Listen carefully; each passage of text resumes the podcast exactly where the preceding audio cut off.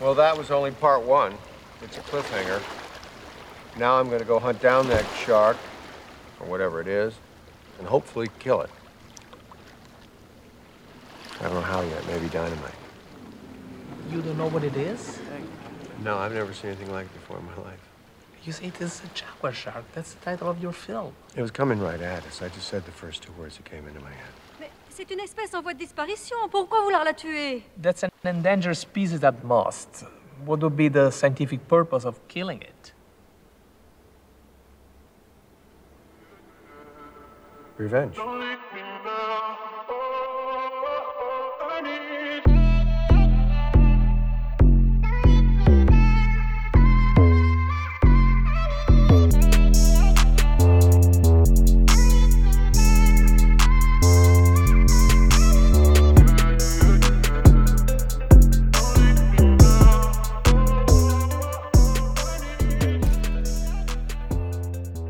Welcome to part one of our deep dive into all things seafood.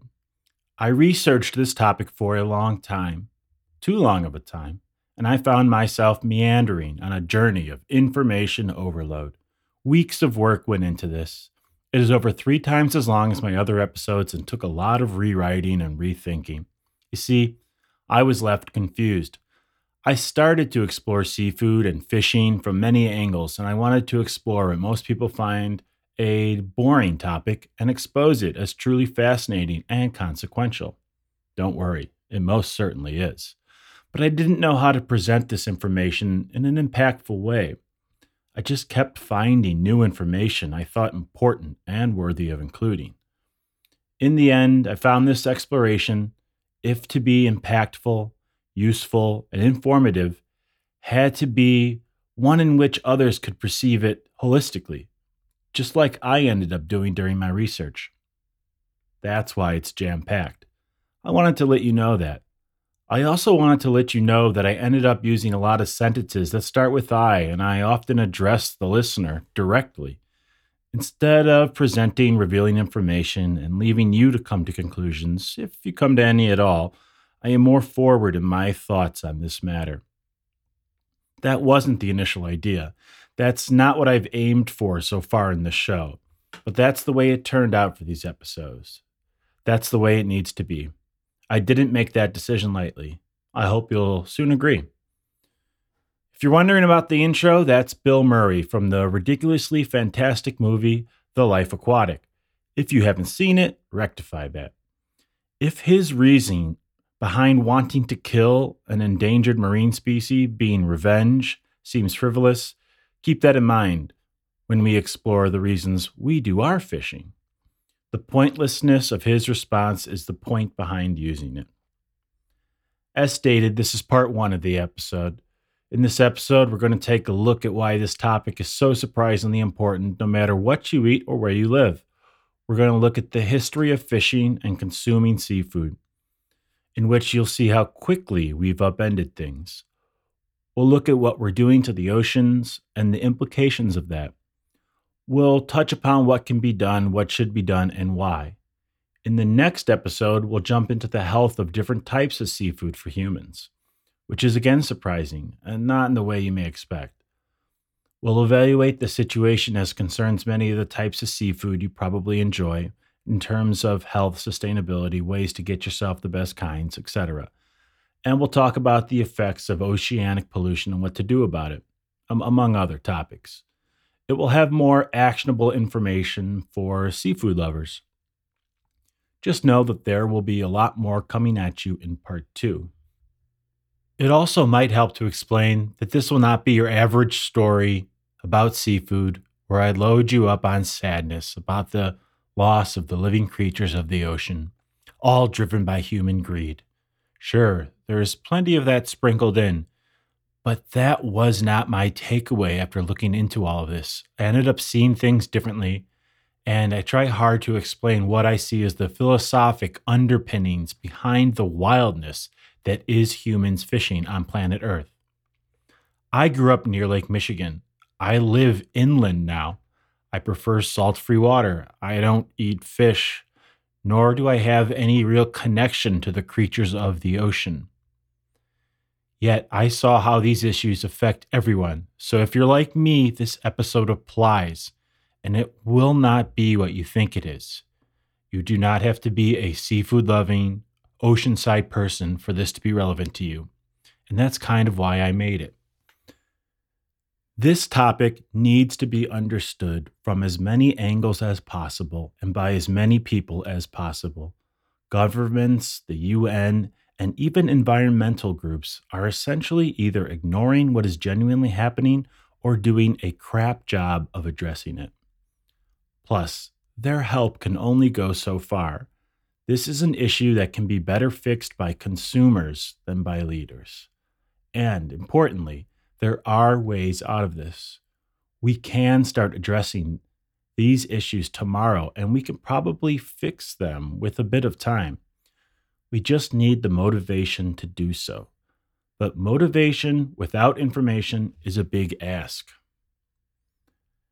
And don't worry, the advice will not be to just stop eating fish, although a version of that tactic needs to be discussed for important reasons.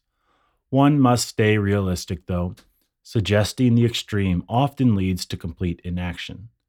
Once we go through this journey, you'll see there is a way to have your fish and eat it too. But more on that later. There is an appalling, slow, global suicide of sorts occurring right now in the waters all around us. I might use a synonym for suicide if one existed to be less dramatic and not turn you off from hearing more but there aren't any. Plus, it fits because we are harming our chances for future life through killing off the ocean's inhabitants. This is true regardless of where you live or what you eat. It was hard not to think that what I learned while looking into fishing is the most significant story concerning our world's health that, compared to other environmental issues, no one is really talking about. Share this episode with others. Take a further look into it. People need to know about what they're supporting with their innocent ignorance, dollars, and dinner choices. As always, these episodes do always start out as a written essay of sorts. If you'd like to read it, just head over to remedialpolymath.com and you can see all the reference, references I use, should you like. I also have to humbly ask for you to like, comment, and share this episode on whatever podcast app you use and your social media. Please take the four seconds to do so. It would really help. Also, I just started a Patreon for the uh, show at patreon.com slash remedialpolymath. Please do check it out and help me make this my day job. Uh, as this is just starting, any patrons can also help me shape the show uh, and the Patreon page as well. Okay, now that the public service announcement is out of the way, let's take a deep dive into all things seafood.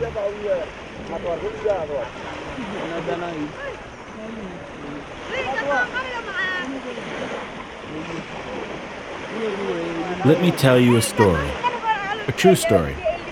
In the 20th century, the waters off the coast of Somalia were teeming with marine life providing vital sustenance and income for the coastal communities. Fishing was a way of life for many, and the sea's bounty supported families and local economies and was an underpinning of their culture. However, they soon found many unwanted foreign visitors armed with modern equipment. These foreign vessels, driven by the demand for seafood in global markets, began exploiting Somalia's waters with little regard for conservation or local livelihoods. Industrial scale trawlers and illegal fishing operations plundered their seas, quickly depleting fish populations and leaving local fishermen struggling to catch enough to support their families, calorically or monetarily. As, as fish stocks disappeared, jobs and food disappeared, desperation grew, and the people couldn't reliably keep their children's stomachs full. Many then turned to what they saw as their only last resort piracy. The economic desperation fueled by the collapse of the fishing industry had far reaching implications. With traditional livelihoods eroding, coastal communities faced hunger and poverty. The lack of alternative economic opportunities led many to try to ex- extract wealth from the fancy vessels they saw sailing past their shores. Pirates, once fishermen themselves, began hijacking the very commercial vessels that they saw as the initial cause of their despair. As these ships would pass through their region, they would storm the boats and then hold crew members for ransom and hold the boat ransom, demanding payment for their release. The piracy crisis profoundly impacted the region's stability, affecting much more than coastal fishing communities. Somalia's central government was weak and struggling to maintain control, and the piracy problem further eroded its authority. Foreign naval, uh, foreign naval forces intervened to curb piracy activities and protect international shipping routes. While aimed at strengthening security, these interventions also led to clashes and confrontations with local mu- communities, exacerbating existing tensions and giving more power to questionable figures. We know how things ended, as Somalia is now considered a failed state. The story of Somalia's fishing industry collapse is a stark reminder of the interconnectedness of environmental, economic, and political factors. Unsustainable fishing practices, driven by profit and disregard for local needs, devastated marine ecosystems and contributed to poverty, piracy, and political instability. The situation underscored the importance of responsible and sustainable management of marine resources and the need for international cooperation to address global challenges. The story of Somalia serves as a cautionary tale about the consequences of ignoring the delicate balance between the human needs and the health of our oceans. It highlights the urgent need for sustainable fishing practices and the recognition that the choices we make in managing our marine resources have far reaching impacts that extend beyond the boundaries of the sea. The introduction of modern fishing vessels and their modern tactics, caring not how or what they took, helped push Somalia as a whole into collapse. Let me tell you another story, also true.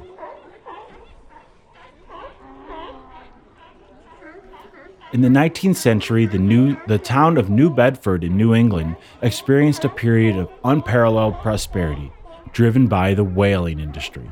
The town's economy boomed as its whaling fleet dominated the seas. The streets were lined with opulent mansions and bustling businesses. This place was straight up rich. It was the Silicon Valley of its time, with VC like investors backing more and more whaling ships. The promise of immense wealth drew many. Even simple deckhands on these ships made substantial wages when a successful hunt was achieved, coming home with loads of cash, which they then injected into their community. Whales were prized for their blubber, as it is rich in oil that could be rendered into products like lamp oil, cosmetics, and soap. This oil was a vital resource in an era before electricity, and it fueled the lamps that illuminated homes and streets. Seems pretty odd today, imagining people looking to ocean animals as an energy source for street lamps. It illustrates a possible future in which our current practices could be remembered as self destructive and foolish in kind of a similar way. Uh, either way, whales were hunted ruthlessly, with little regard for the long term consequences of depleting their populations. While New Bedford flourished, whales became the target of relentless exploitation you can predict what happened. The pursuit of profit led to overfishing on a massive scale. Whaling ships crisscrossed the entire world, often spending years at sea, searching for profits concealed within the bodies of our ocean's most enormous creatures. This intense hunting pressure decimated whale populations, bringing several species to the brink of extinction. Sadly, it drove a few species to a complete end the Atlantic gray whale, the Pacific gray whale, the North Atlantic right whale, and the Caribbean monk seal were all extinguished for their fat. Due to our desire for their blubber, these animals will never be seen again. While we can't know for sure, it is estimated that many whales worldwide were hunted down to just a few percentage points of their former populations. By the late 1800s, the once abundant whales were becoming scarce. The industry that had brought pos- prosperity to New Bedford was collapsing, and the whole region's economy declined. The decline of the whaling industry had far reaching economic and cultural consequences for New Bedford. Like I said, the entire region of New England, the entire economy suffered a severe blow as the supply of whales dwindled. Ships returned with smaller and smaller hulls, and the once high wages for the sailors began to dwindle. The grand mansions that had symbolized the town's wealth fell into disrepair, and the bustling streets grew quieter. Faced with the reality of an industry in decline, the residents of New Bedford turned to a new and more sustainable seafood source oysters. The town's natural harbor provided an ideal environment for oyster farming. Oysters were abundant and relatively easy to cultivate. They embraced this new path and decided to alter how they viewed the ocean regarding food and money. It offered a steady income source um, for those who shifted their focus from whaling to oyster farming. Maybe overnight fortunes weren't made, but a healthy and long lasting economy emerged. The story of New Bedford serves as a stark warning about the consequences of unchecked overfishing or overwhaling and the importance of sustainable resource management. Humans threaten the entire population of cetaceans, all types of whales everywhere in the world, with the technology of the 18th and 19th centuries imagine what we are capable of today. However, this story also underscores the potential resilience of communities in the face of changing circumstances and the potential we have to change our ways for the better. The shift from whaling to oysters farming revitalized the town's economy. It contributed to the conservation of all marine resources in the region. The entire ecosystem was made healthier.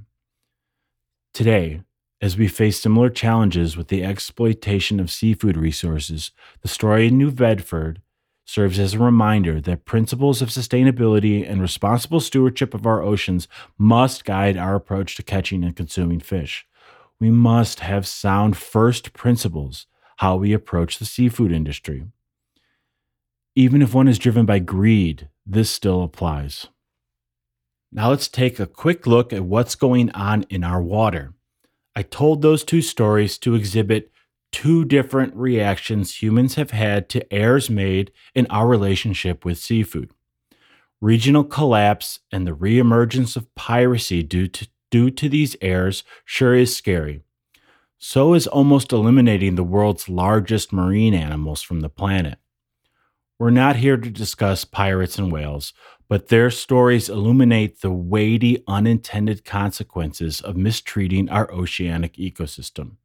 Because these examples are nothing compared to the potential results we are at risk of creating today. The threat is not regional, it's global. It threatens a lot more than just the prevalence of a food source. Let's examine some rapid fire information about what's happening in our waters. Diving too deeply here and getting lost is easily possible so we'll try to keep it succinct while covering much ground. You'll just need to hear this near the beginning of this these couple episodes to better comprehend the scope of the big picture situation we find ourselves in. Here's some data that'll make you double take. Recent studies project that wild caught seafood may disappear by the middle of the 20th century. Yeah, literally disappear. It will not be available in your grocery store if we keep up with current practices. About one third of the seafood, seafood species humans hunt and consume have crashed. Those species risk becoming severely depleted or even extinct from a specific region or entire ecosystems. Here is another wild projection. If we don't change our ways in 30 years, plastic in the ocean will outweigh all marine life. That's just plastic waste. This isn't a tree hugging, politically motivated hypothetical. It's pretty clear to see. Oh, and fish appear to like eating this junk or simply can't avoid it, you know, getting into their system for numerous reasons. When consumed, this waste does not merely move through the digestive systems of our seafood, it gets absorbed into the edible tissues. And unlike the land animals we consume, there is no way fish can avoid exposure. These waste products are within the medium of their existence. They're literally swimming in it. Estimates of how much seafood the average human consumes yearly are just over 45 pounds, or slightly above 19 kilograms for our international friends. Another related and consequential data point is that we eat twice as much seafood as we did 50 years ago. We're doing twice as much fishing as we did recently as the early 1970s. Uh, isn't that unexpected and intriguing? Remember that statistic. It uh, really surprised me. I, I, I didn't think that uh, within my father's lifetime that we would have doubled the amount of seafood we consume per person. We pull from our oceans, lakes, and rivers about 93 million tons of wild caught fish every year. Not surprisingly, it is mainly from our interconnected oceans. Here's the horrible reality of our fishing efforts it is calculated that an astonishing 38.5 million tons, or 41%, of what we pull from the water is known as bycatch. It is marine life we catch but did not intend to bycatch usually gets thrown back, and the fish are either dead when that happens or they're so affected by being caught via industrial level trawling that they soon die afterwards. It is vital to note that these numbers reflect what we know of within the legal side of fishing. Even then, it often comes from self reporting, and one has to doubt that they don't fudge the numbers in their favor a little bit. Illegal fishing is, by its nature, pretty tough to quantify. Still, reasonable estimates predicted between 11 and 26 million tons annually. I'll go out on a limb and guess that the more significant number is safe to work off of here. Therefore, simple math tells us that illegal fishing, not including the bycatch, is about one third of all worldwide fishing. So, one third of the fish you eat, even in America or Europe, or maybe especially in Europe, it's illegally caught on average, one third. It doesn't have to go to some sketchy market for this food. You don't have to go to a sketchy market for the food either. It uh, often appears just like any other product in the store or a restaurant. What else often gets caught in those massive nets as bycatch, do you wonder? Oh gosh, let's see dolphins, sharks, turtles, birds, octopi, coral, the list goes on. But uh, let's examine the dolphins and sharks. These larger predators are paramount to the health of the entire food chain of the oceans, from microscopic organisms all the way on up. Removing them will result in many predictable adverse outcomes, and maybe more importantly, numerous non obvious and unknowable consequences. These are ancient creatures. These are intelligent creatures especially for the dolphins. They are the ocean's cleanup crew. Just think there were sharks in the oceans before there were trees on the land. Yep, true story. The oceanic ecosystems flat out do not remember operating without them. It is estimated that up to 100,000 dolphins are caught in nets intended simply for tuna each year along with an unknown amount of smaller, unintended creatures. In the Indian Ocean alone, it is estimated that only 13% of the dolphin population that existed in 1980 is around today. It is not uncommon for commercial fishing boats to kill more dolphins or sharks than tuna fish when they do a haul. So imagine if you went to go deer hunting, and by pulling the trigger, you also ended up, you know, killing a bear, a wolf, some squirrels. Would you still hunt in that manner? Here's the thing it doesn't matter what company you buy from or what seal of approval it has. Companies currently have no will to commercially fish for just one species in a perfectly effective way. They probably wouldn't catch enough to be commercially viable with today's fishing tech and methods. One can understand that concern. However, looking into new tech and methods is something any industry should continuously be doing. The large companies with modern gear and fancy boats hailing from Western countries are also involved in this horrible bycatch reality. It is often unknowingly, but sadly, knowingly done as well. Another thing to consider regarding illegal fishing is where it occurs. It may not surprise you that it is usually not off the coasts of wealthy countries where navies and coast guards roam, although that does still happen. It is off the shores of poorer countries and regions where illegal fishing is rampant. But just like in Somalia, this does not mean those impoverished regions are at fault. Fishing is often done by companies from wealthier countries, from wealthier countries subsidized by their their governments.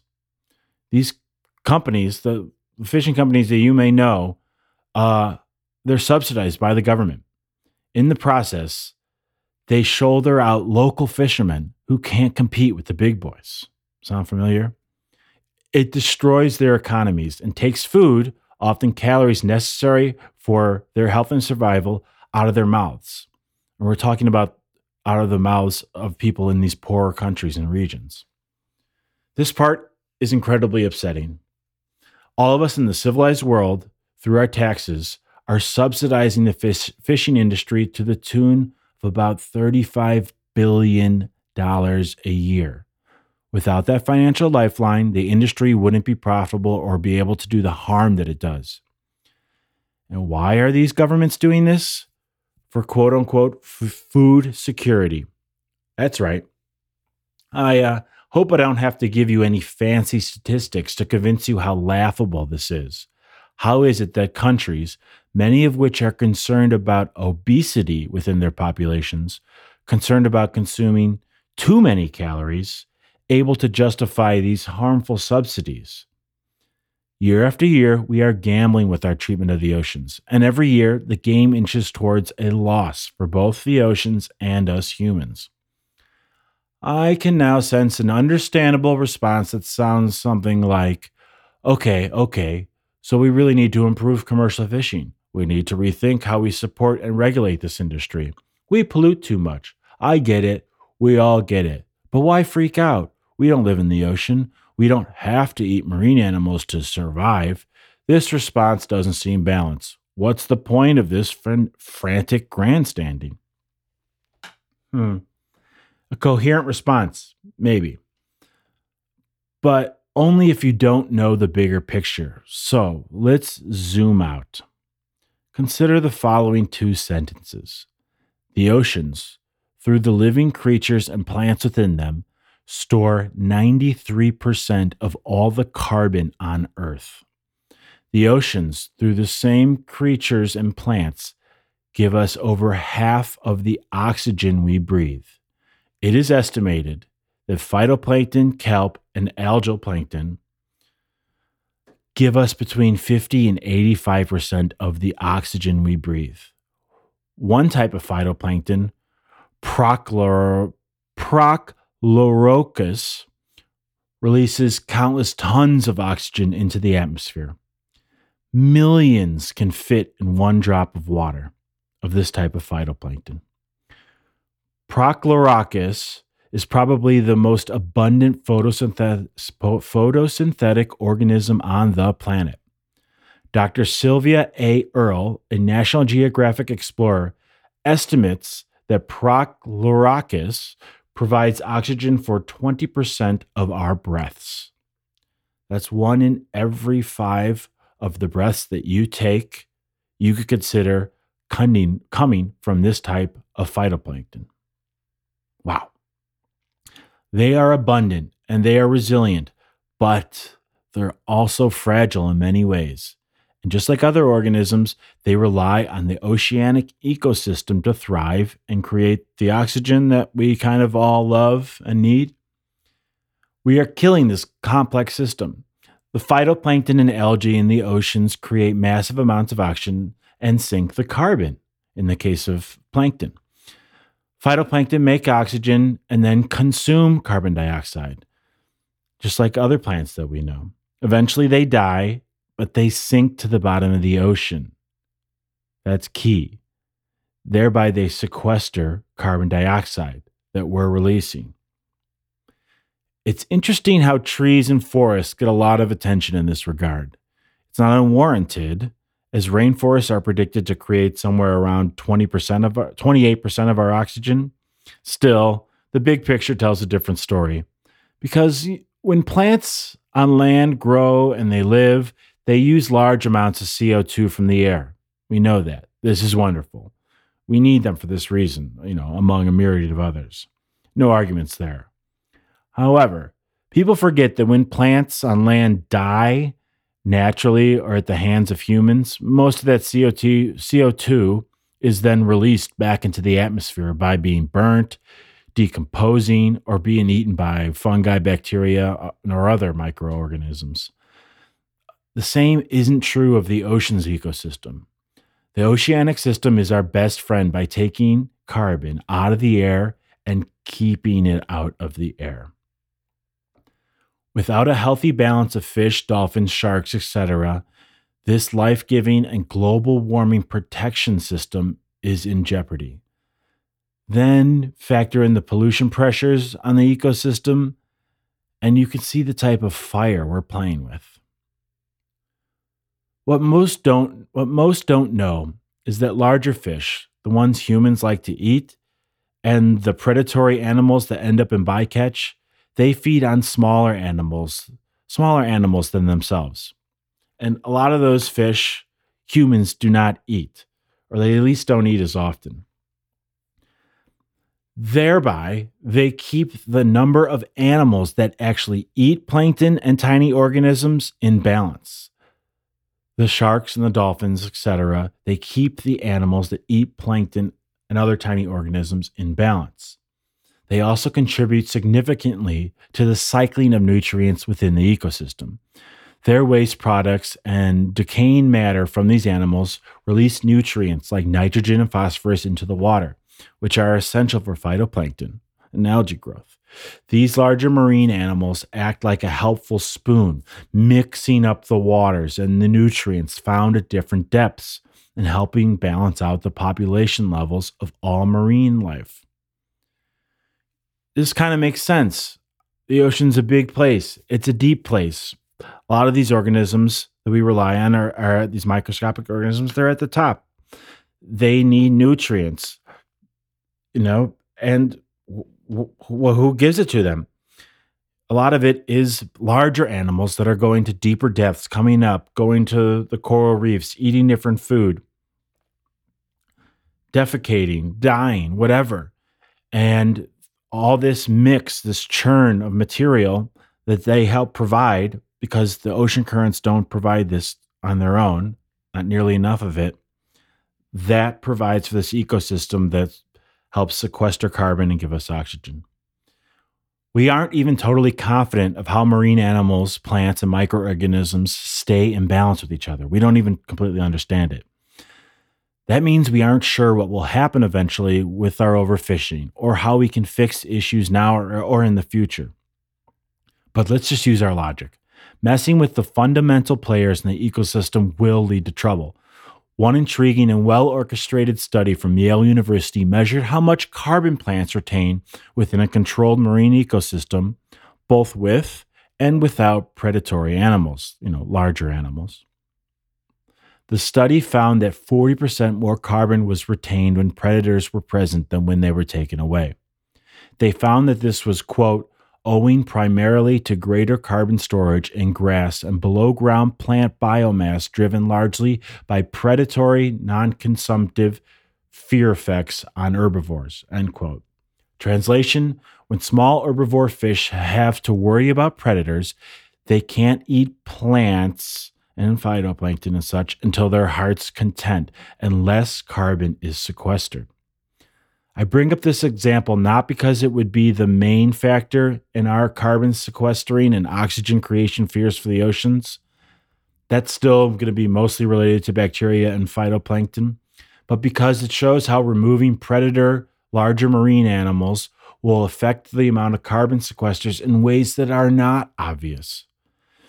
The complex marine food web, which includes predator prey relationships involving fish, dolphins, sharks, etc., helps regulate the population of many different organisms. We need a balanced food web to support a healthy ecosystem and ensure that various species are present to contribute to nutrient cycling, oxygen production, and carbon storage. we can already see an unbalanced ocean food web and envision a destroyed one eventually. We will touch upon this point a bit later. Still, it's essential to understand that most seafood is a resource, not a commodity. And just like in countless other examples through man's history, when an asset isn't owned by anyone, no one seems to care about taking care of it. This is called the tragedy of the commons, a term coined by Williams Forrester Lloyd in 1833. Think about it for a second. It makes sense. The tragedy in reference here occurs when each individual perceives their actions as having negligible impact on the resource, assuming that others will bear the collective burden of responsible use. As more people adopt this mindset and exploit the resource, its capacity for replenishment becomes overwhelmed, leading to depletion, environmental degradation, or resource collapse. So, for one, we're up against human behavior we're also up against those who claim to help us. Just look at the EII, the Earth Island Institute. Um, I'm going to mention just one of these organizations right now. Uh, there's lots of them. This could be an episode all on its own. This environmental activist group, their words, not mine, environmentalist activist group, um, them, among other things, they tell us which tuna is quote unquote dolphin safe?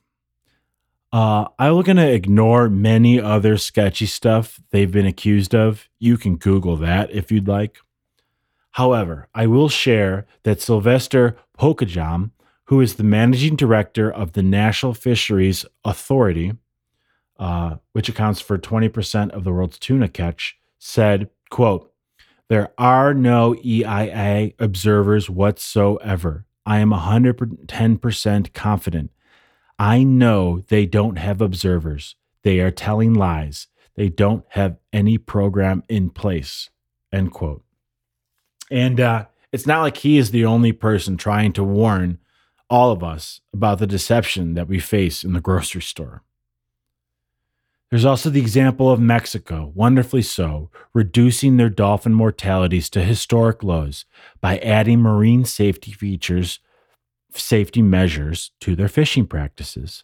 Yet, Mexican fishing companies didn't want to pay for this dolphin safe label, probably because they felt they already met the standard and that supporting this sketchy group would be supporting dubious activities the World Trade Organization eventually decided the quote unquote dolphin safe label unfairly discriminated against Mexican tuna as they were fi- fixing their fishing practices, yet still couldn't get any recognition due to this non payment. The Earth Island Institute lobbied heavily against this decision. All right. I don't want to be too much of a keyboard podcast warrior here. But uh, after looking into all of this, it just doesn't add up. It, it, it doesn't seem like tuna are being protected at all. It does seem like consumers can easily be tricked. And uh, quote unquote dolphin safe in no way means that dolphins are not being killed alongside your tuna. Just know that. All right. Let's not get stuck in the weeds here or the seaweed here. The important part is that tuna is still being decimated, and it's hard to know who to support. All right. Some other fun information is that we trawl 3.9 billion acres of the seafloor annually, by some estimates. Uh, but it, it's all just a disgraceful number. I am told this is equivalent to uh, 4,300 soccer, soccer fields of seafloor every minute. These trawls can be as tall as a 10 story building. And it is what it sounds like. We just catch up every damn thing possible in those nets, killing most of the creatures. And as the nets scratch and dig their way along, they destroy the seafloor habitat. Anything that isn't commercially viable has a slight chance of living. Turtles, fish that are too young, fish that are too small, coral, rays, dolphins, sharks and even birds, like I mentioned before.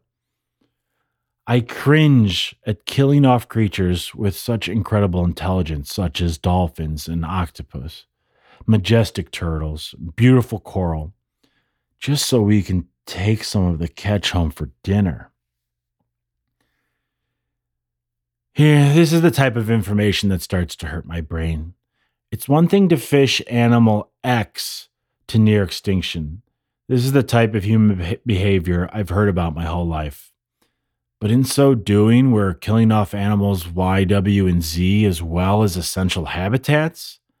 Again, this is underst- it's understandable to protest that cows, pigs, and chickens live and die as they do.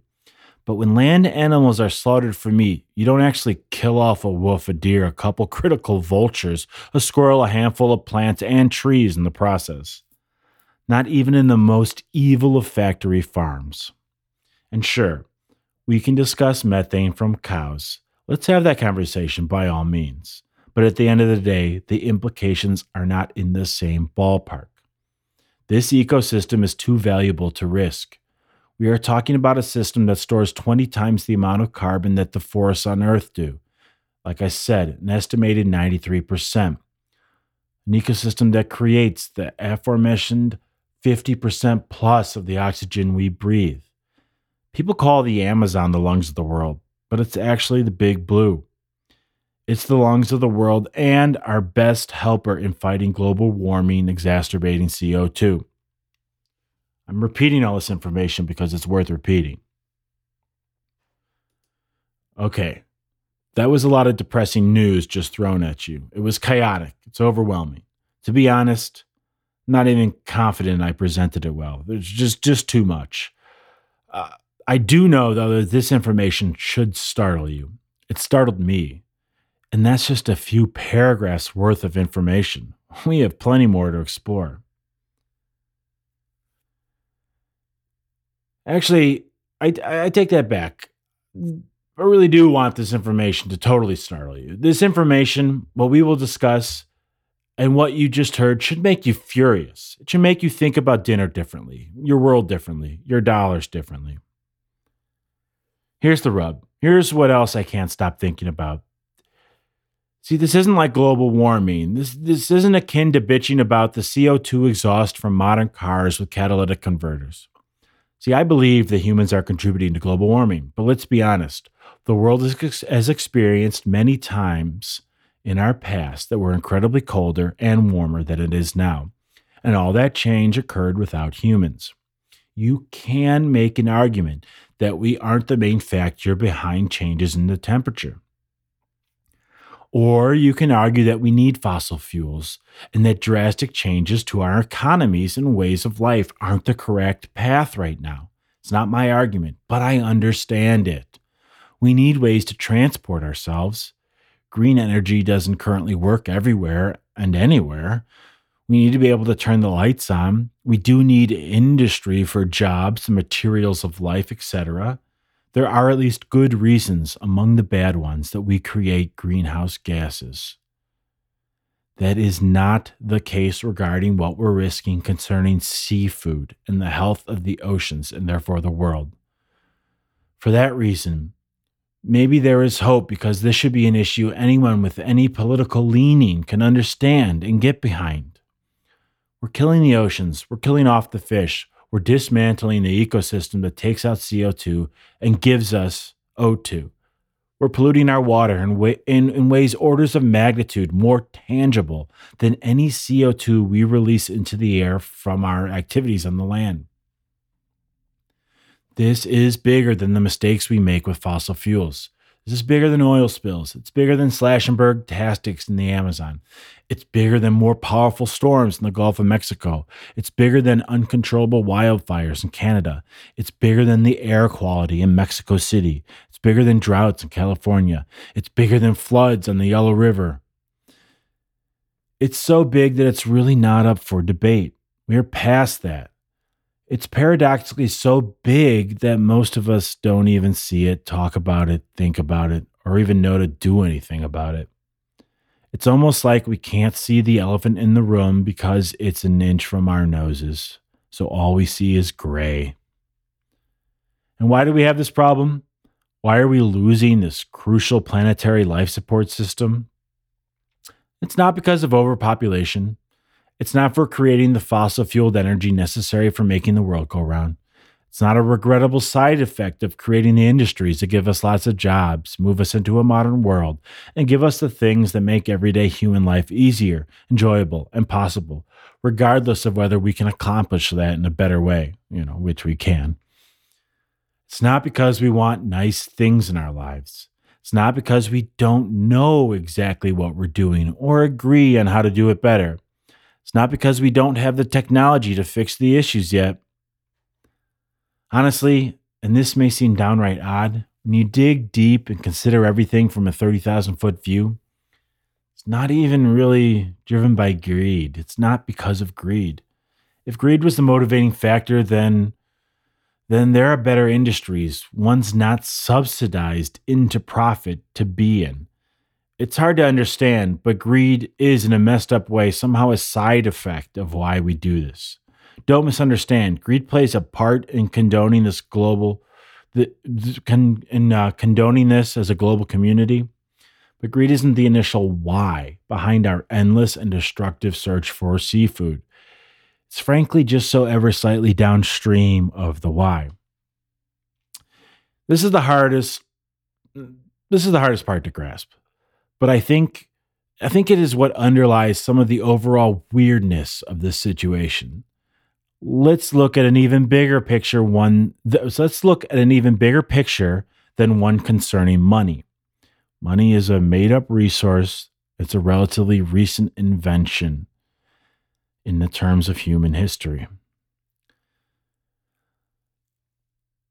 Human history is replete with instances of societies overhunting and gathering over uh, overgathering for preferred foods, often leading to resource depletion due to limited knowledge or care for sustainable practices.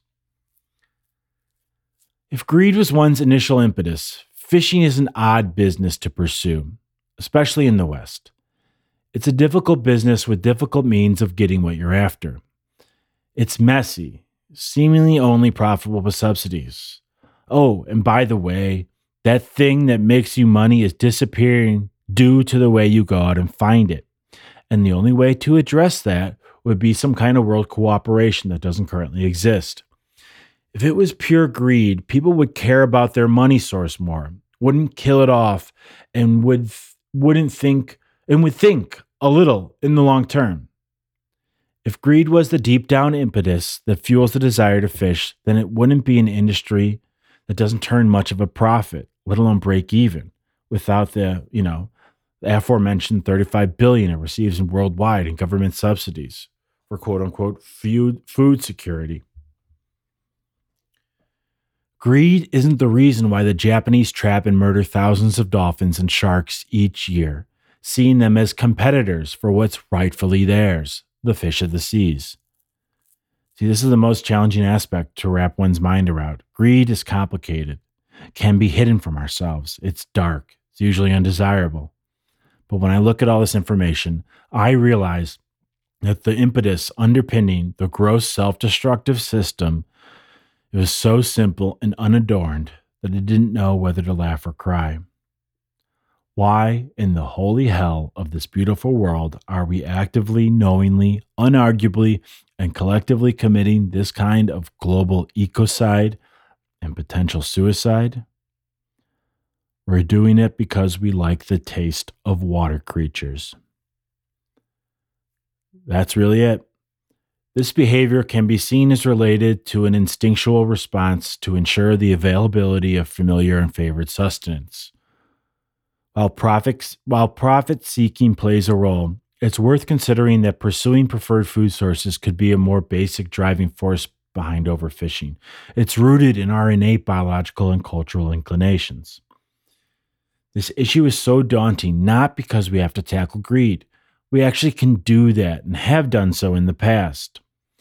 It is somewhat easier to address because we all recognize it as a negative attribute.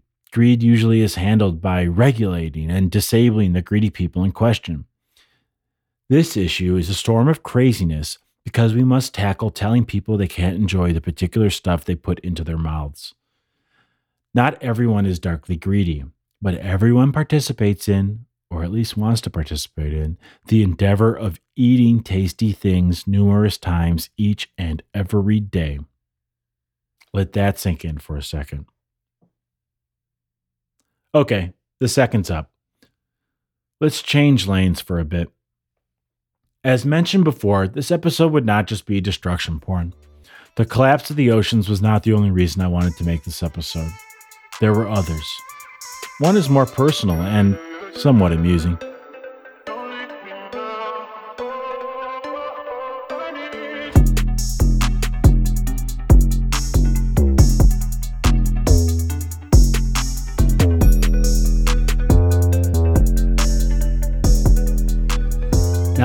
Share a somewhat digressing and totally irrelevant point in the big picture that must be gotten out of the way in the name of transparency and fun. It's also part of the impetus for this article and episode, if not the impetus. You see, I loathe seafood. I mean, purely as a food, I don't loathe the actual creatures themselves. It's not that I just dislike the taste. I uh, literally cannot be around it. I don't wish to be in the same room as it. Fish markets are a personal no fly zone for me, with mental fighter jets roaming my lizard brain, ready to shoot me down should I ever accidentally enter the airspace of deceased water creatures. Should my wife like to have some, it must be prepared and hopefully eaten outside. The aroma is that powerful to my senses. It makes me feel unwell. Don't even think about cooking seafood in a pot and then rinsing it off and handing it to me for my meal. It must be power washed, or better yet, disposed of. I will taste it. I, I mean, seriously, I, I will taste it. That sounds like rambling hyperbole, but it's my God given cross to bear. However, after doing this research, I realized I've been released from the guilt of my any personal involvement in this destructive system. So, in that way, it seems I actually have a gift I wished more were also given. It's a wild and odd reaction that I've had my whole life. I'm fully aware that it's bizarre and childish. Uh, it's a feeling that transcends a food preference. See, I dislike broccoli. We all have something like that. Broccoli has a texture and a taste I do not find do not find pleasurable. But I can be in the same room as broccoli. I can exist within range of its aroma just fine. Throw it in some soup with a barrage of cheese, and it becomes an enjoyable meal. Not so with seafood. And I mean any seafood, not just fish. If it comes out of the water, no, no, no. It triggers something akin to a disgust and danger response somewhere within my subconscious. You might as well be asking me to consume products left in a Chernobyl grocery store. Please know this is not something I'm proud of, even though my previous words slightly make it seem otherwise. If there was a costly procedure I could undergo that would change this, I would consider it. Or at least I would have before creating this episode. I know I am missing out on a large swath of eating experiences, and I like to eat. I like to cook as well. I am missing out, and I know it. I looked into whether there was some kind of genetic variation I could have that could result in such an odd reaction, like how some people eat cilantro and taste soap, but I found nothing concrete. Uh, I'm wondering if maybe one day I could go through a CRISPR routine and be rid of this abnormality. Doesn't look like that will ever be an option. I also looked up ways to overcome strong dislikes of certain foods. You get mostly advice about exposure therapy and different dishes and recipes. Yeah, I've been there, done that. I don't care how fresh the stuff is. Sidebar I am told that if fish is good, it doesn't taste fishy. That's a red flag for the whole type of food. But I just end up chalking this up to my Slovak and Irish genes. One half of me blames the fact that my ancestors hailed from a poor landlocked country. The other half blames the British for controlling my ancestors' waterways, creating a small island, island, you know, those things surrounded by water, of people who don't regularly eat the seafood that existed all around them. Even during famine, the Irish fishing rights were usually only for the landlords, who were often absentee landlords who lived in England. But I digress. That's better off a topic for a separate episode. Anyway, I share those overly personal anecdotes to explain why I've always been deeply intrigued by this food and to partly explain why I want to dive deep. I want to know more about this food. This food evokes such an odd reaction in me. I've often wondered how and why people eat this stuff. I've literally wondered why we don't just leave the world of water to the fish. Didn't we evolve out of that salty stuff for a reason? Everyone has different tastes, but knowing how much the world likes this food source, I that it's food source that I cannot go near, uh, it's like hearing that most people enjoy getting paper cuts on their cuticles. It doesn't compute.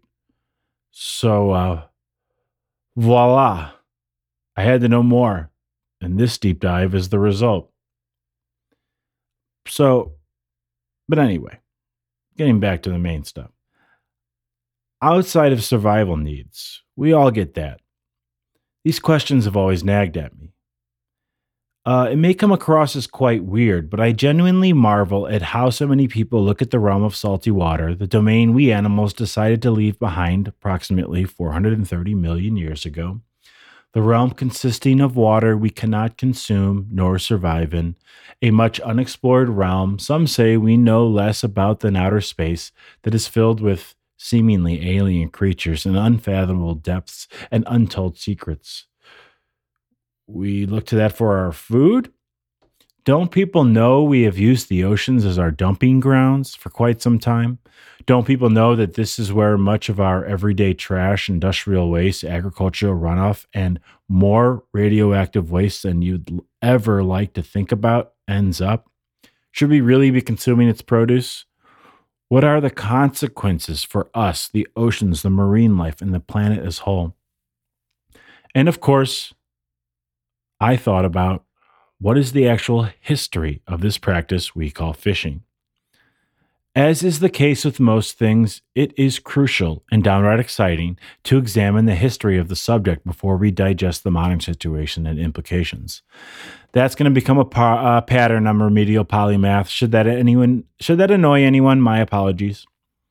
It truly helps to understand topics, especially when details of the history may surprise one and ignite a re-examination of our current actions.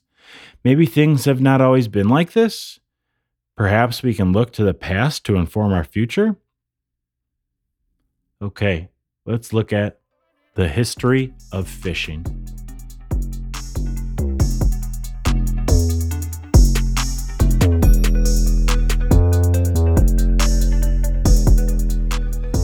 It may come as no surprise that fishing has been a part of human existence and a meaningful source of protein for some time now. Yet at the same time, and this may come as a surprise, many aspects of fishing are, in the scope of human history, a brand new thing. That's worth repeating.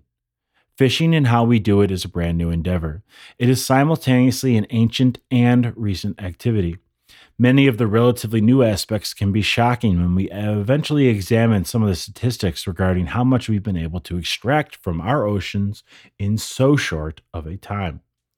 But as always, as best we can, Let's begin at the beginning. The first evidence we have in which we can surmise our, our ancestors fished for food dates back to an astounding 500,000 years ago. Oh, I almost read it wrong. Can't believe it. We weren't even Homo sapiens yet. We were Homo habilis and Homo erectus. In archaeological digs, we find fossils, fish fossils, alongside those of the proto humans that date from that period. However, that's about all the evidence we have. We know little else besides the fossils being found alongside human remains. I think few would doubt this is evidence enough that they fished. It would be hard to imagine that these people would not try to eat this food source that they could so clearly see existing in rivers, lakes, and the beaches of the oceans they lived near. It would also not be a stretch to think that they could occasionally be successful at it. Um, you know, they would they would know that bears know the fish are there and that the fish are yummy. Why wouldn't our distant ancestors also attempt to eat them, regardless of their level of intelligence compared to modern man? All you would need to, to successfully catch a fish would be patience and your hands, a practice still used to catch catfish and some river fish in different parts of the world. You add in a crude spear, becomes even easier. But of course, while that information is interesting, it isn't too relevant to, today, to today's discussion. But what is relevant appears a bit later in the remains of a Homo sapien from around 40,000 years ago, known as the Tianyuan man, whose remains were found near Beijing. There is evidence that he regularly ate freshwater fish. It is pretty well established that while people of that time probably lived a hunter gatherer life, hunter-gatherer lifestyle and traveled around a bit, they did have some semi-permanent settlements. In what was perhaps perhaps their version of the garbage, we find discarded fish bones and cave paintings showing that they fished fresh and saltwater fish. In the south of France, some excellently preserved cave paintings are around 16,000 years old and clearly offer a variety of marine animals and scenes of hunting with barbed poles, which we would call a harpoon these days. It is pretty safe to say that seafood was part of these people's diets if they decided to immortalize it within their art, and it probably provided a meaningful source of protein for them. Fishing wasn't exclusive to Homo sapiens either. We know this because in Neumark Nord in Germany, the remains of Neanderthals from 30,000 years ago uh, were found alongside the remains of fish, replete with scales still noticeable, hmm. and with crude tools that may have been used for fishing. Don't be bored by this information, nor should you be. Just stay with me. It's necessary to set up the more pertinent information. So far, we've discussed subsistence fishing with relatively crude tools done in the shallows by people from long ago that left convincing but unintended evidence. Let's move on to something that more resembles the modern understanding of the act of aquatic calorie seeking. The Egyptians clearly show us that they were fishing circa 3500 BC, a fact we know primarily from extensive artwork and papyrus documents showing us them fishing with spears, nets, rods, lines, and even hooks.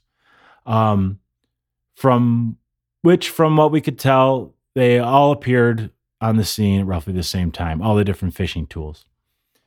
The life of the Egyptians revolved around the Nile River, which was full of fish, so it only makes sense that fish became a staple of their diets. They would eat it fresh and dry it to consume later. It was so important to, to them that fish became a symbol of abundance and fertility, which isn't far off from what it would later symbolize in Israel due to a certain famous Jewish prophet circa 0 to 33 AD.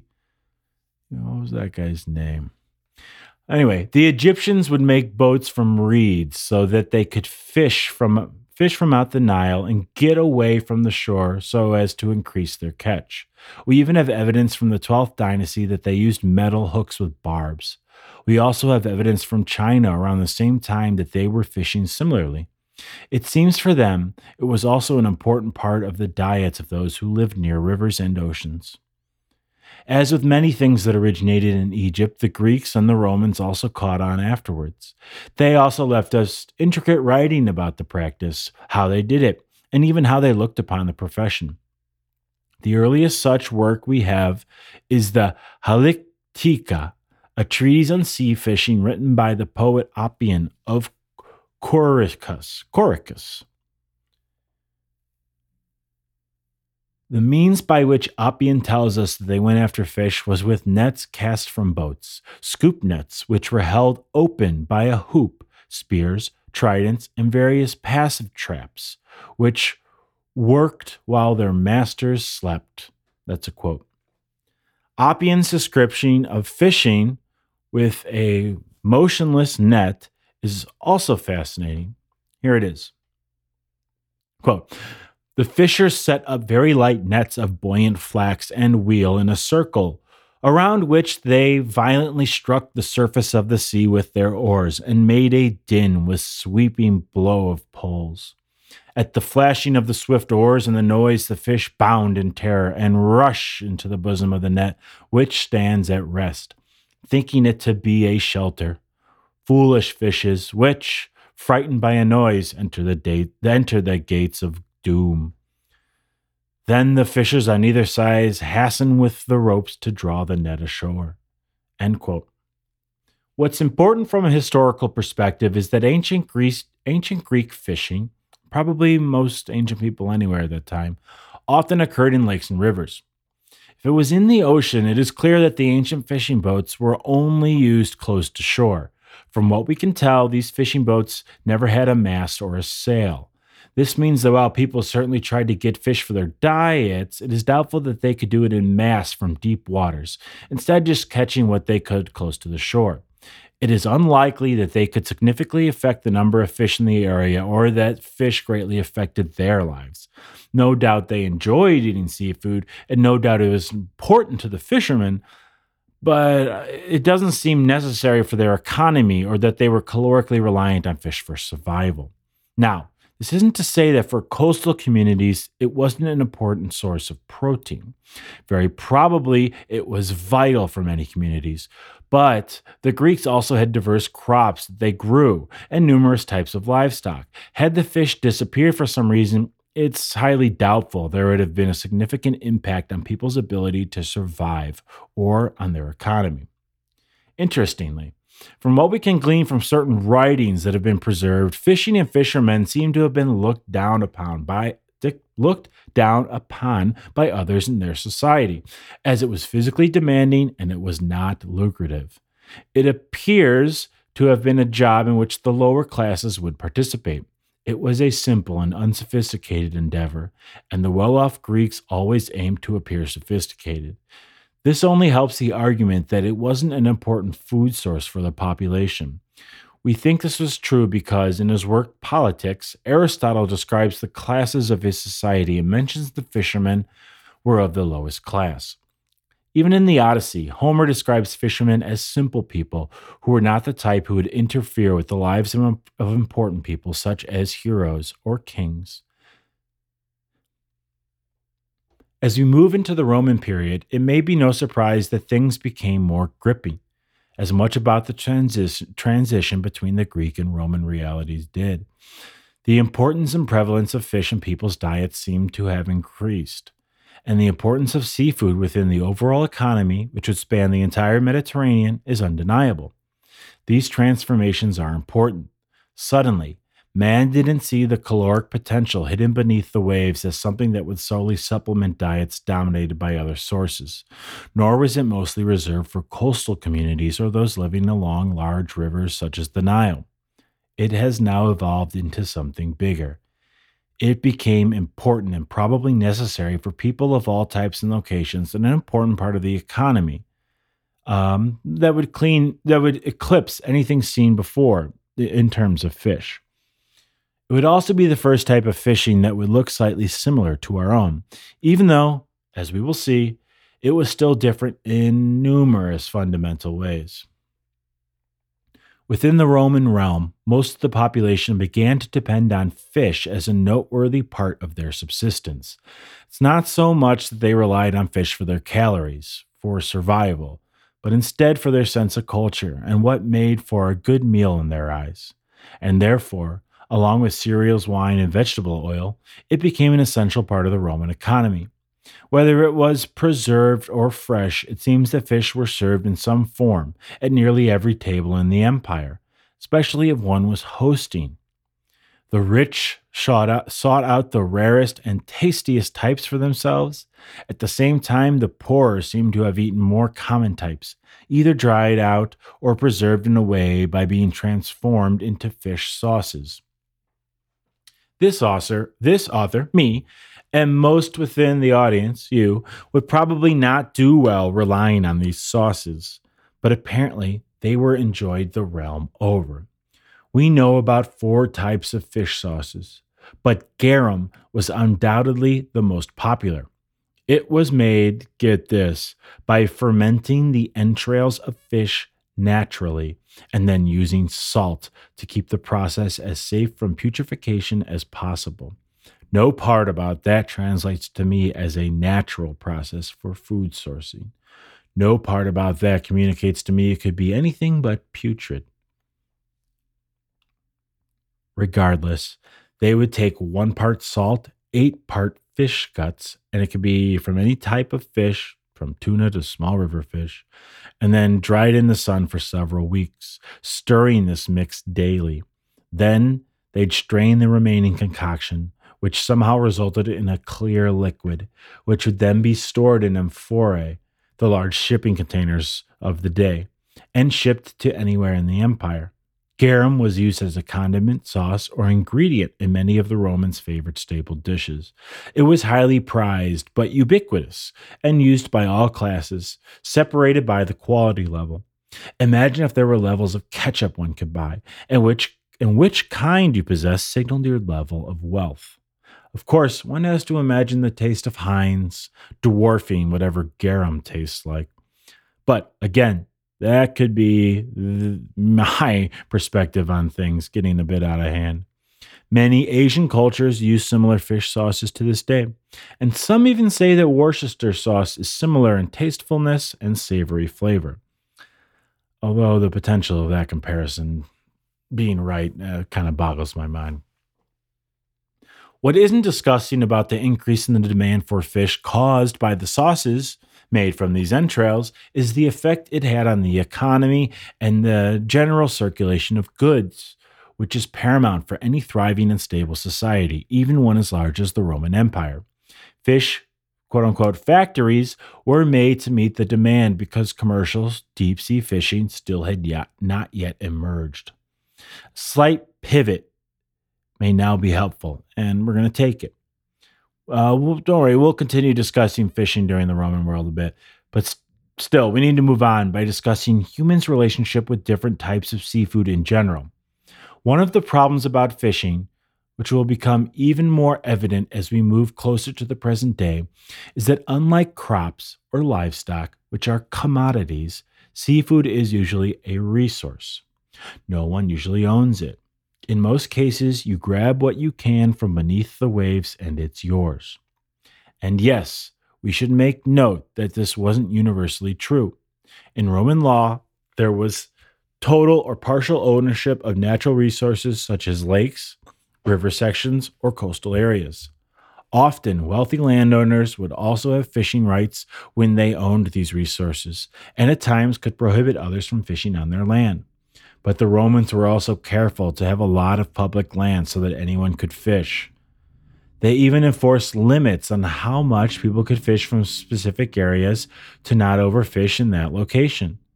They would even grant permits to people for a certain amount of fish. They would issue fines or penalties if you broke the regulations for a particular fishing area. It seems they would even have local officials, uh, local, fish, local officials, oh, sorry, local officials known as fishery overseers, whose job was to adequately enforce the rules. Okay, two points on that. One, ancient Rome is remarkable in how it can startle you as you look into little things like this, which probably weren't in your history books or some documentary you've seen. You realize their society's similarity to our own, despite being a couple thousand years ago. It's just amazing. They genuinely loved their rules, organization, and efficiency. How they enforced it with their technology and with masses of illiterate people spread out for a long time in an empire stretching from Egypt to Scotland, it's mind boggling. It should also be noted that the Romans were not alone, nor the first in having fish regulations. The Egyptians enforced fishing regulations on the Nile, and the Chinese did as well in their numerous waterways and coastal areas. But let's not get too bogged down in the specifics. We must also recognize that the fishing rights system was probably a result of the desire for class, class and ownership distinction instead of some insight into the ecological dangers of overfishing. Point two on Roman fishing. While the idea of fishing rights and ownership of natural resources existed, seafood was still a resource. It only became a commodity once the fish were caught and dead. They were something out there, in nature to be brought back, not unlike something might mine out of a mountainside. It was a resource with an inherent value. Commodities are already owned, and their value depends on quality, the market, scarcity, etc.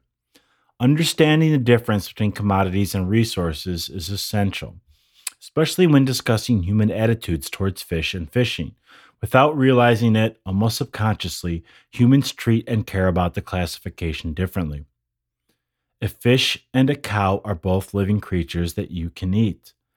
Yet, one you own for its whole life, you care for it, you may have helped it be born, you feed it, you keep it safe, if for no other reason than if you don't, it will never be worth any money to you.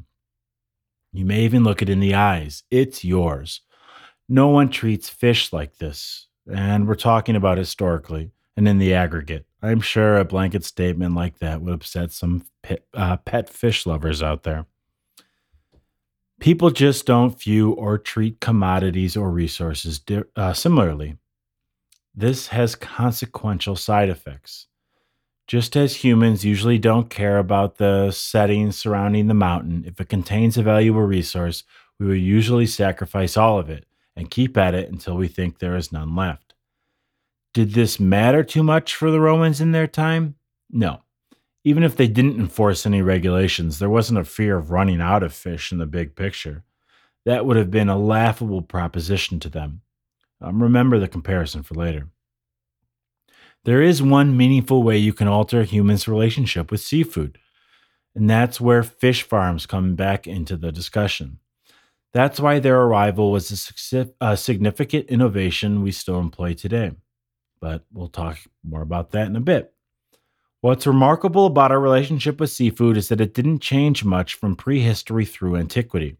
It only made significant changes once humans entered what we consider a more modern age. This is genuinely fascinating.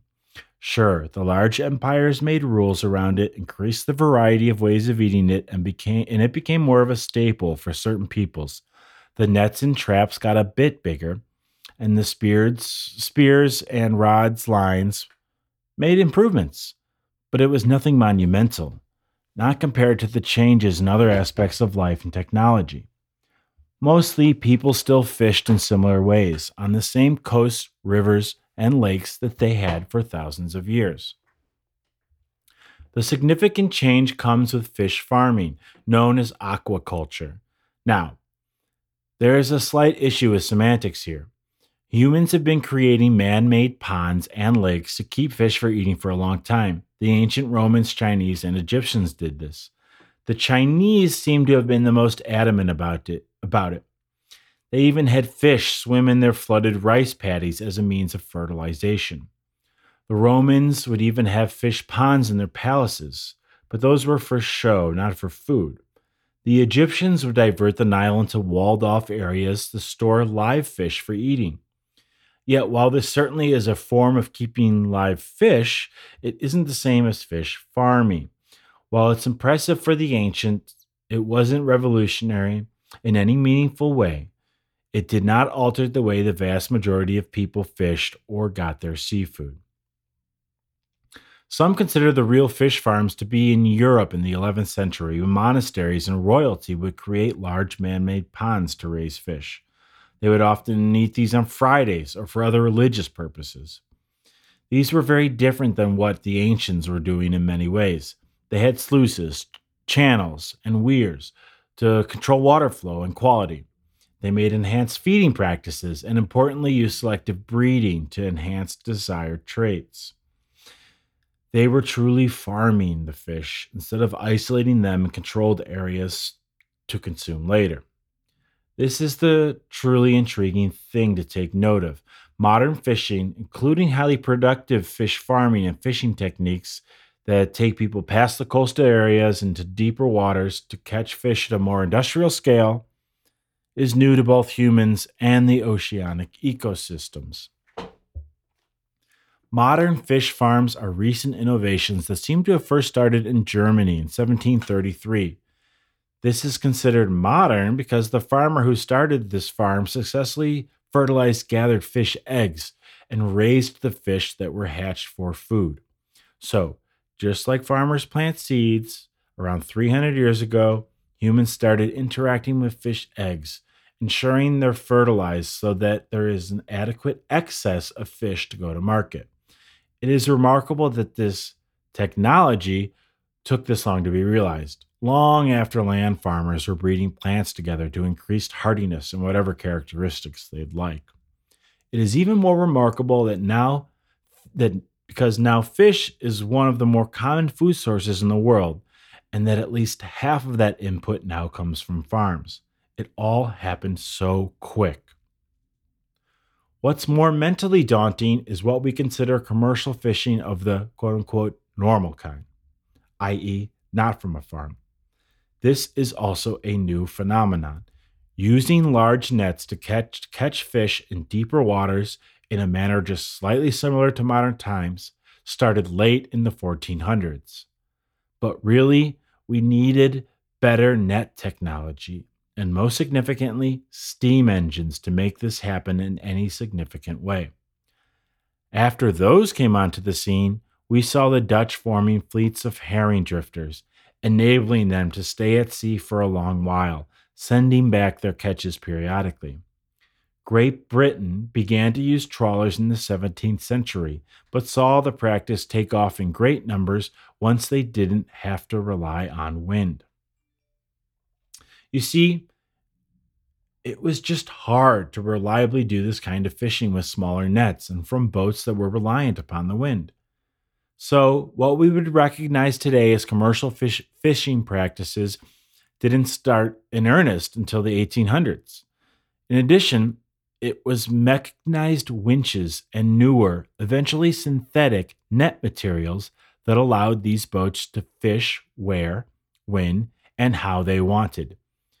This outright changed the game, making massive nets capable of hauling weighty loads and being able to bring those loads to the boat with ease simply altered man's relationship with the bounty of the ocean forever.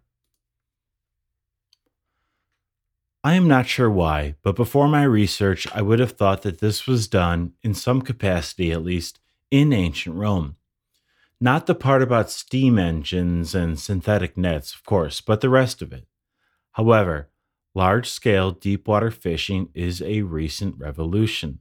Even when the Romans had a large seafood market, they didn't practice organized commercial deep sea fishing. It's a new thing.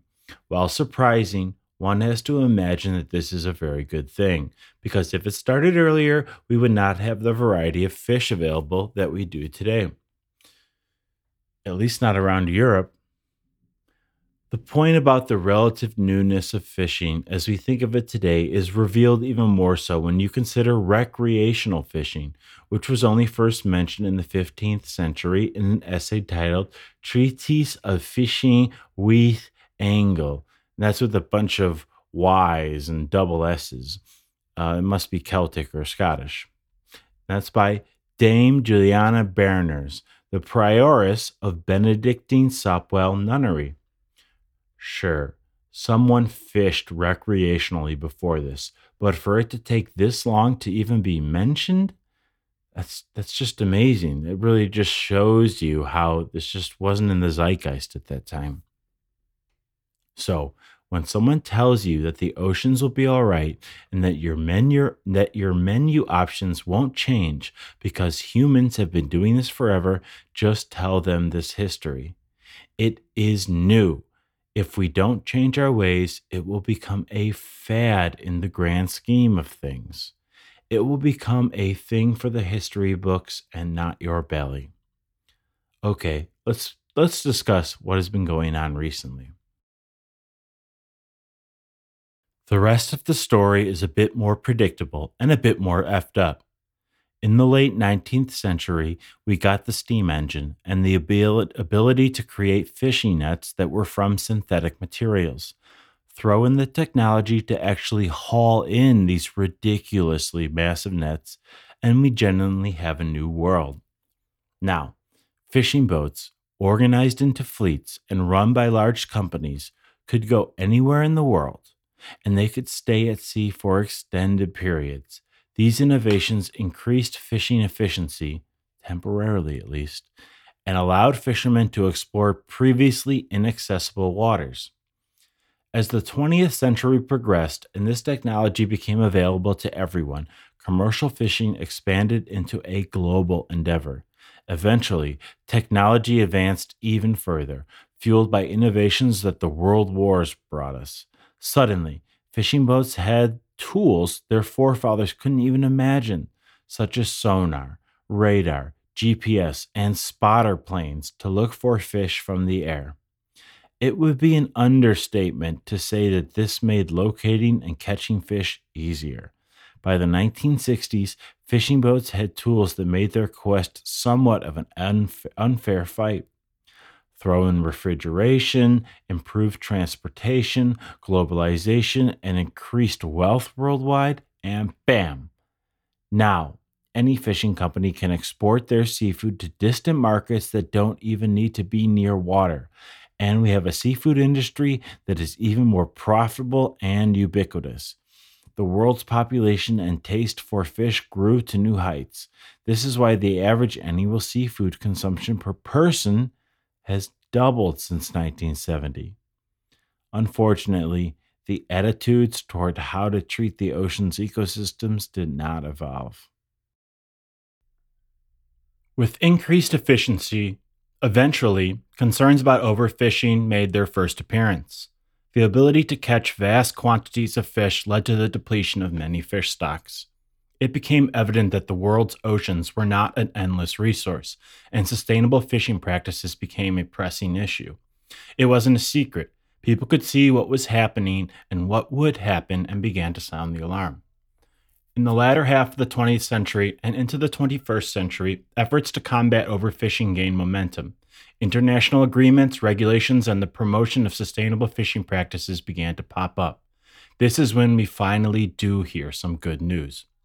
In 1994, the United Nations Convention of the Law of the Seas went into enforcement.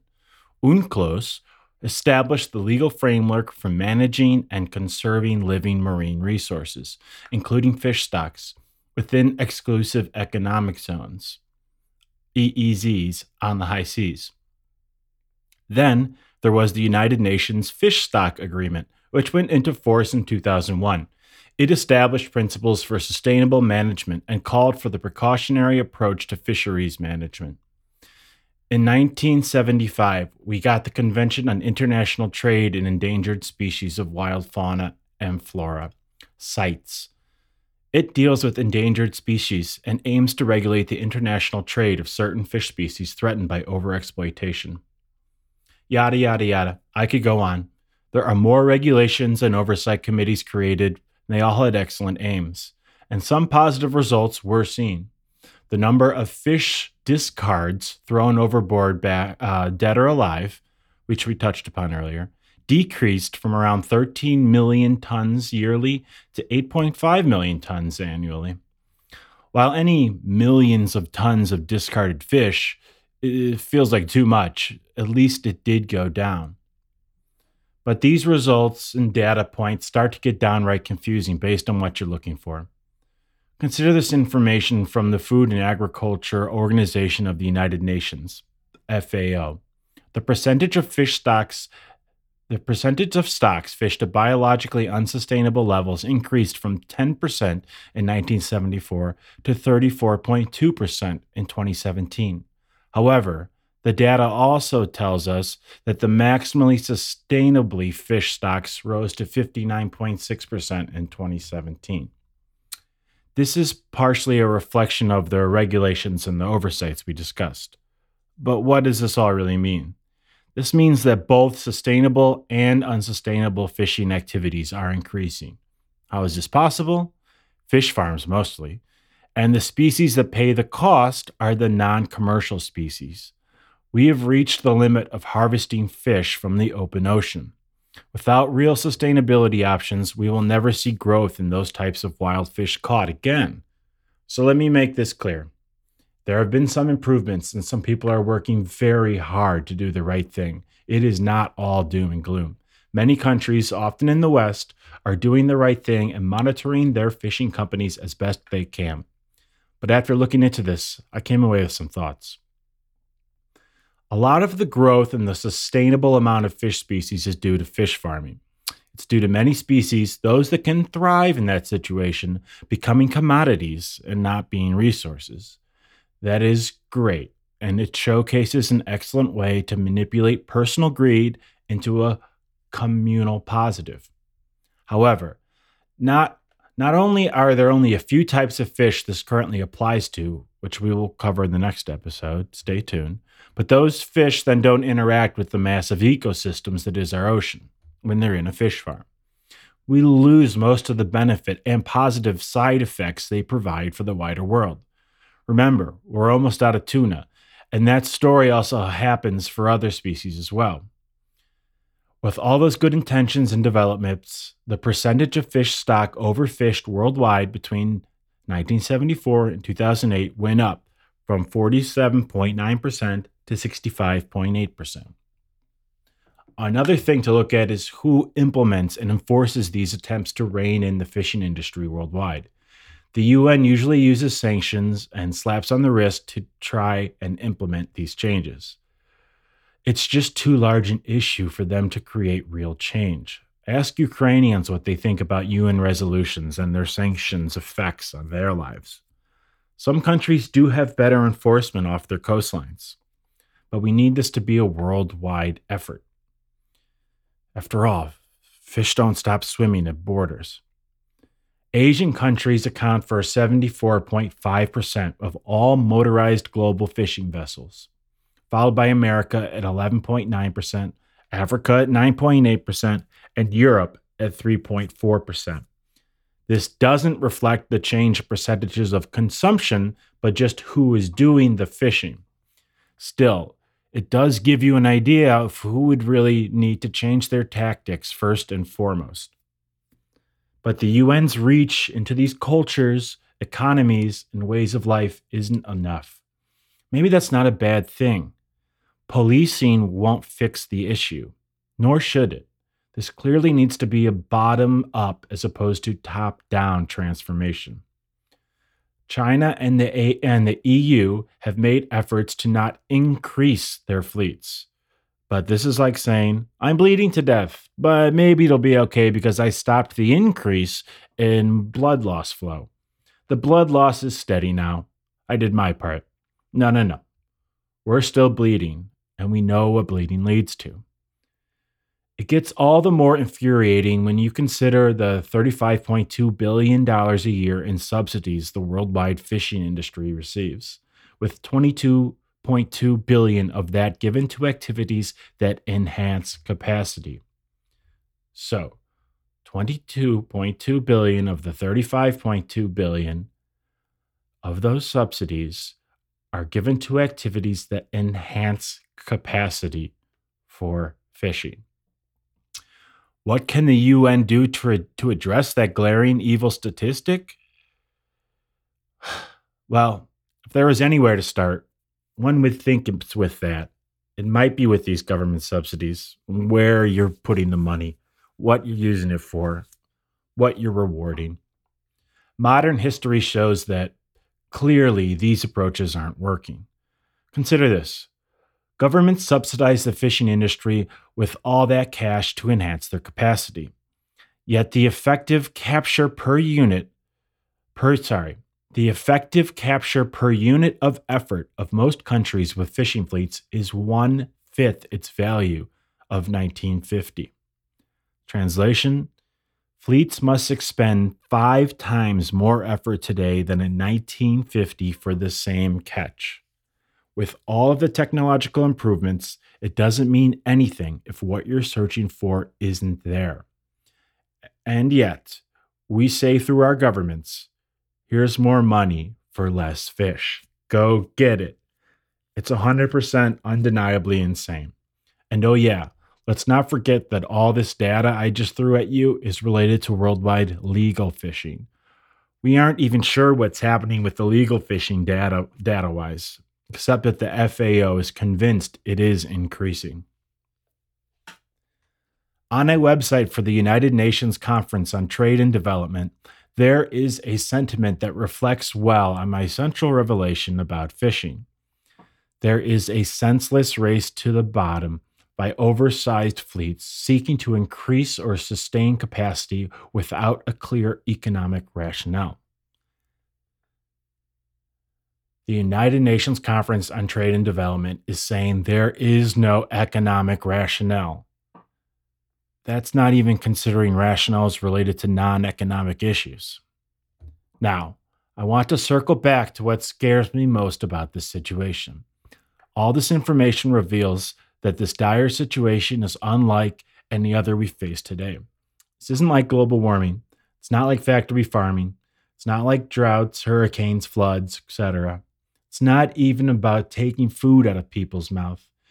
In its potential reach, it stands alone with its potential implications for CO2 increases and O2 decreases, its potential to reshape coastlines, destroy economies, and uh, we will get into this in the next episode reduce human health on a personal level.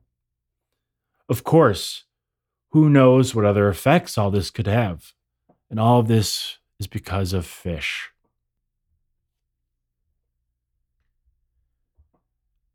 We can't seem to deal with the situation for some very simple reasons. We can't see it in front of us because it's not happening anywhere we inhabit but in our oceans, which 99.9 of us will only experience waist deep. We can't address it adequately because it goes deeper than greed, stupidity, or ignorance. That's why it scares the hell out of me. It comes down to putting tasty food in our mouths and bellies. It comes down to something we all do every day, everywhere. Its menace lies in its unsophistication. We need a real awakening to address this issue.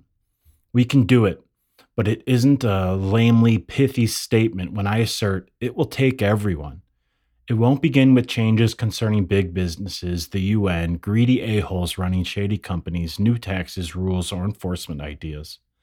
It will take everyday people caring about their mouth pleasure choices differently. Sound weird? Yeah, I think most real awakenings always do sound strange at first. I would like to end the, uh, the episode with another story. This one is pretty epic.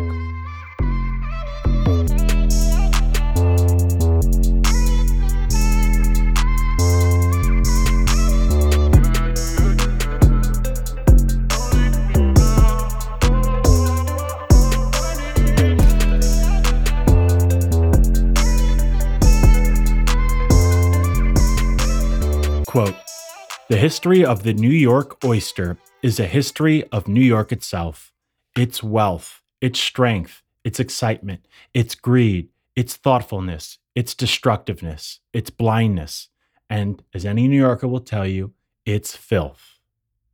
End quote. That is from New York, the Big Oyster by Mark Kurlansky.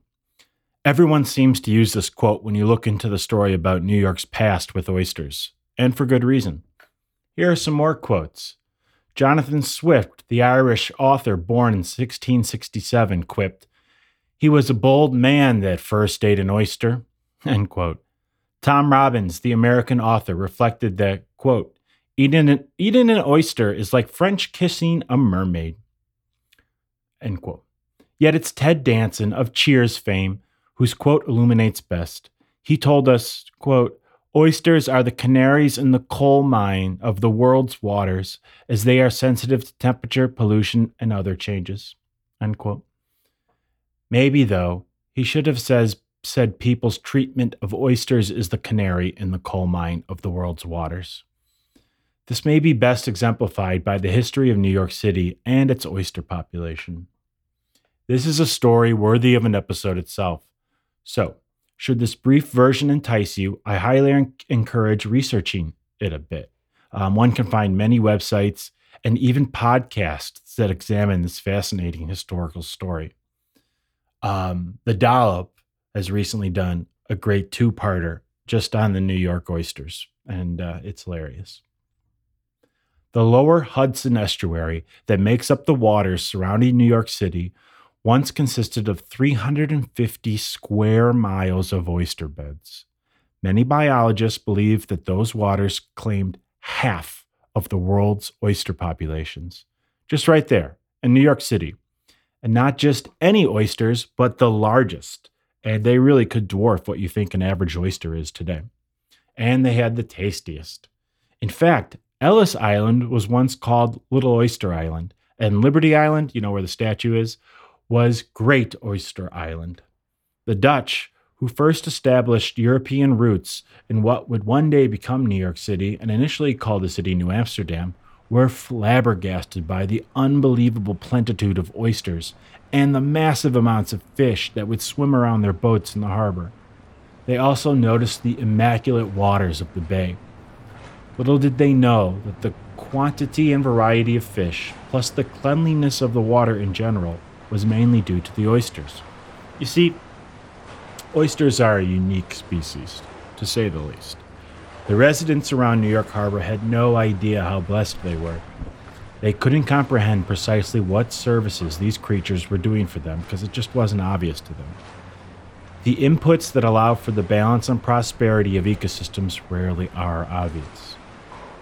It truly is wild, and I had no idea about this. But a single oyster can filter and clean approximately 30 to 50 gallons, that's 75 to 190 liters, of water per day. A single oyster. Oysters are remarkable are they remarkable filter feeders, and their ability to remove particles, algae, and contaminants from water is extraordinary. They reduce they reduce the organic load in the water, ensuring oxygen levels remain high, creating an inviting place for life in general in their surrounding waters. Now imagine 350 square miles of packed oyster beds doing all that filtering. This is why the Dutch, upon first arriving, were flabbergasted by the amount of aquatic life in the pristine waters around what would become Manhattan Island.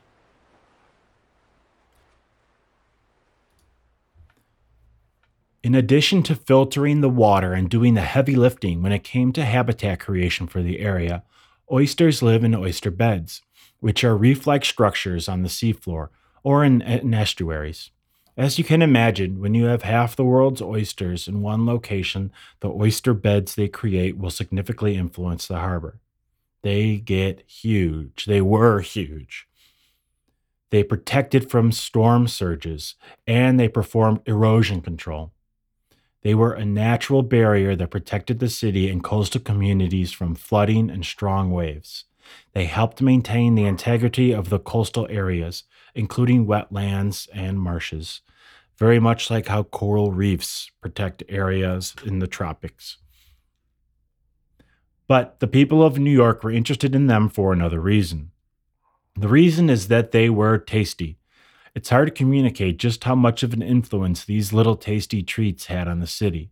Before it was the city that never sleeps, it was the city that never ceases to eat. Oysters, that is.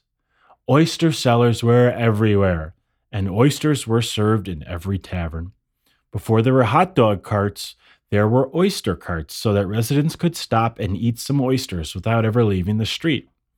On Canal Street in the 18th century, you could have an all you can eat oyster meal for six cents. There were oyster sellers for the wealthy and for the very poor. Everyone enjoyed them, and they were served in any way possible, in every way possible. Fried oysters, stewed oysters, scalloped oysters, oyster pie, which whatever that is, fish, chicken, beef, so- served with oyster sauce, etc. The list seems endless. Delmonico's, which is considered to be New York's first authentic restaurant and actually still exists, created an entire menu that was centered around oysters. You know, they had those fancy five, six course menus at the time, and like many fancy restaurants still do. It is believed they were the first to serve oysters raw on a half shell. This restaurant gained massive notoriety. It was the place to eat for anyone who could afford its menu. People everywhere knew of it and made a point to visit it if they were in town. Even Europeans knew of it and respected it. It was the first restaurant esteemed by upper class Europeans in America. Until then, Europeans viewed American food skeptically and did not hold it in high regard. And all that change was fueled by the humble oyster. But this is important to note the oyster effect was even more significant than what they did for the harbor and for people's appetite. They created remarkable economic growth and helped to propel New York Harbor in, into being considered one of the world's very best. They also aided in construction because you can get a mortar paste that's rich in lime when you crush and burn oyster shells. Trinity Church was built with oyster shell mortar paste. You can just use their shells for construction. Yeah, you don't have to crush them up. You just use the shells. Pearl Street, aptly named, was actually uh, initially paved with oyster shells. Although you can't get pearls from those oysters, which actually uh, upset the Dutch. But, uh, you know, they named it because of the oysters anyway. New Yorkers found themselves with extra shells that they would pile into heaps that could reach three or four stories high. I'm telling you, Google this. These piles of oyster shells are just mind blowing. It just uh, how they got so high, uh, and I mean, I know how. They just they kept throwing them there, but just you just don't know what you're looking at when you see them. And to think that there was not just one place, there were just huge heaps all over. So they used all these extra oyster shells for landfills, greatly extending the size of Manhattan. You know, if you know where Wall Street is in the south end of Manhattan, that used to be where the city's wall was. It was the end of the island. Oyster laden fill was dumped into the, into the water from that spot helping to extend its reach south into the water. However, I bet you can guess where this is going. New Yorkers did not treat their oyster paradise well. It took them a very long time to understand that returning oyster shells to the water where they were found was the best practice, as oyster larvae like to make their homes on other shells. Even as early as the beginning of the 17th century, it was known one should probably eat oysters only during months with the letter R in the name. During the summer months, without the letter R, more bacteria are in the water because it's warmer, and hence there's more bacteria in the oysters as well. People knew it was a healthy practice even before there was any scientific knowledge to back it up. This summer pause in harvesting also helped the oysters because it gave them a big chunk of time to reproduce and to grow without interference.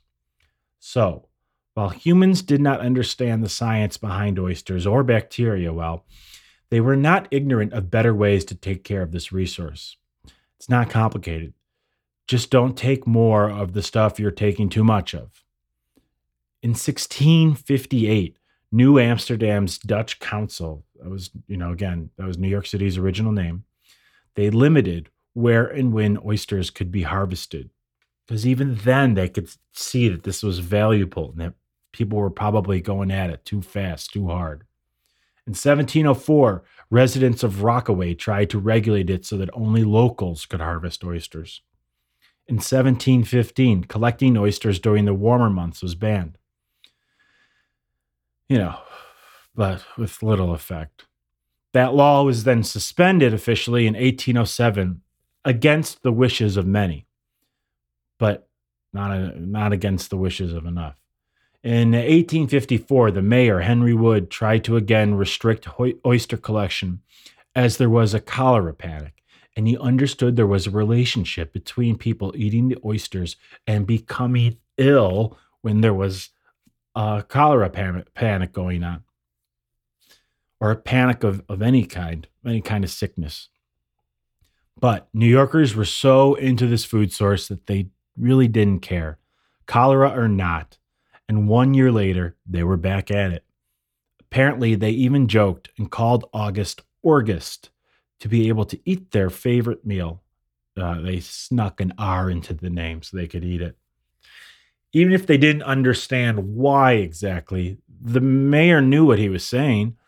While we can't be sure of the stats for this time, of that the mayor's time, we do know that by 1910, around 600 million gallons of raw sewage was being dumped into New York City, into the New York City water daily.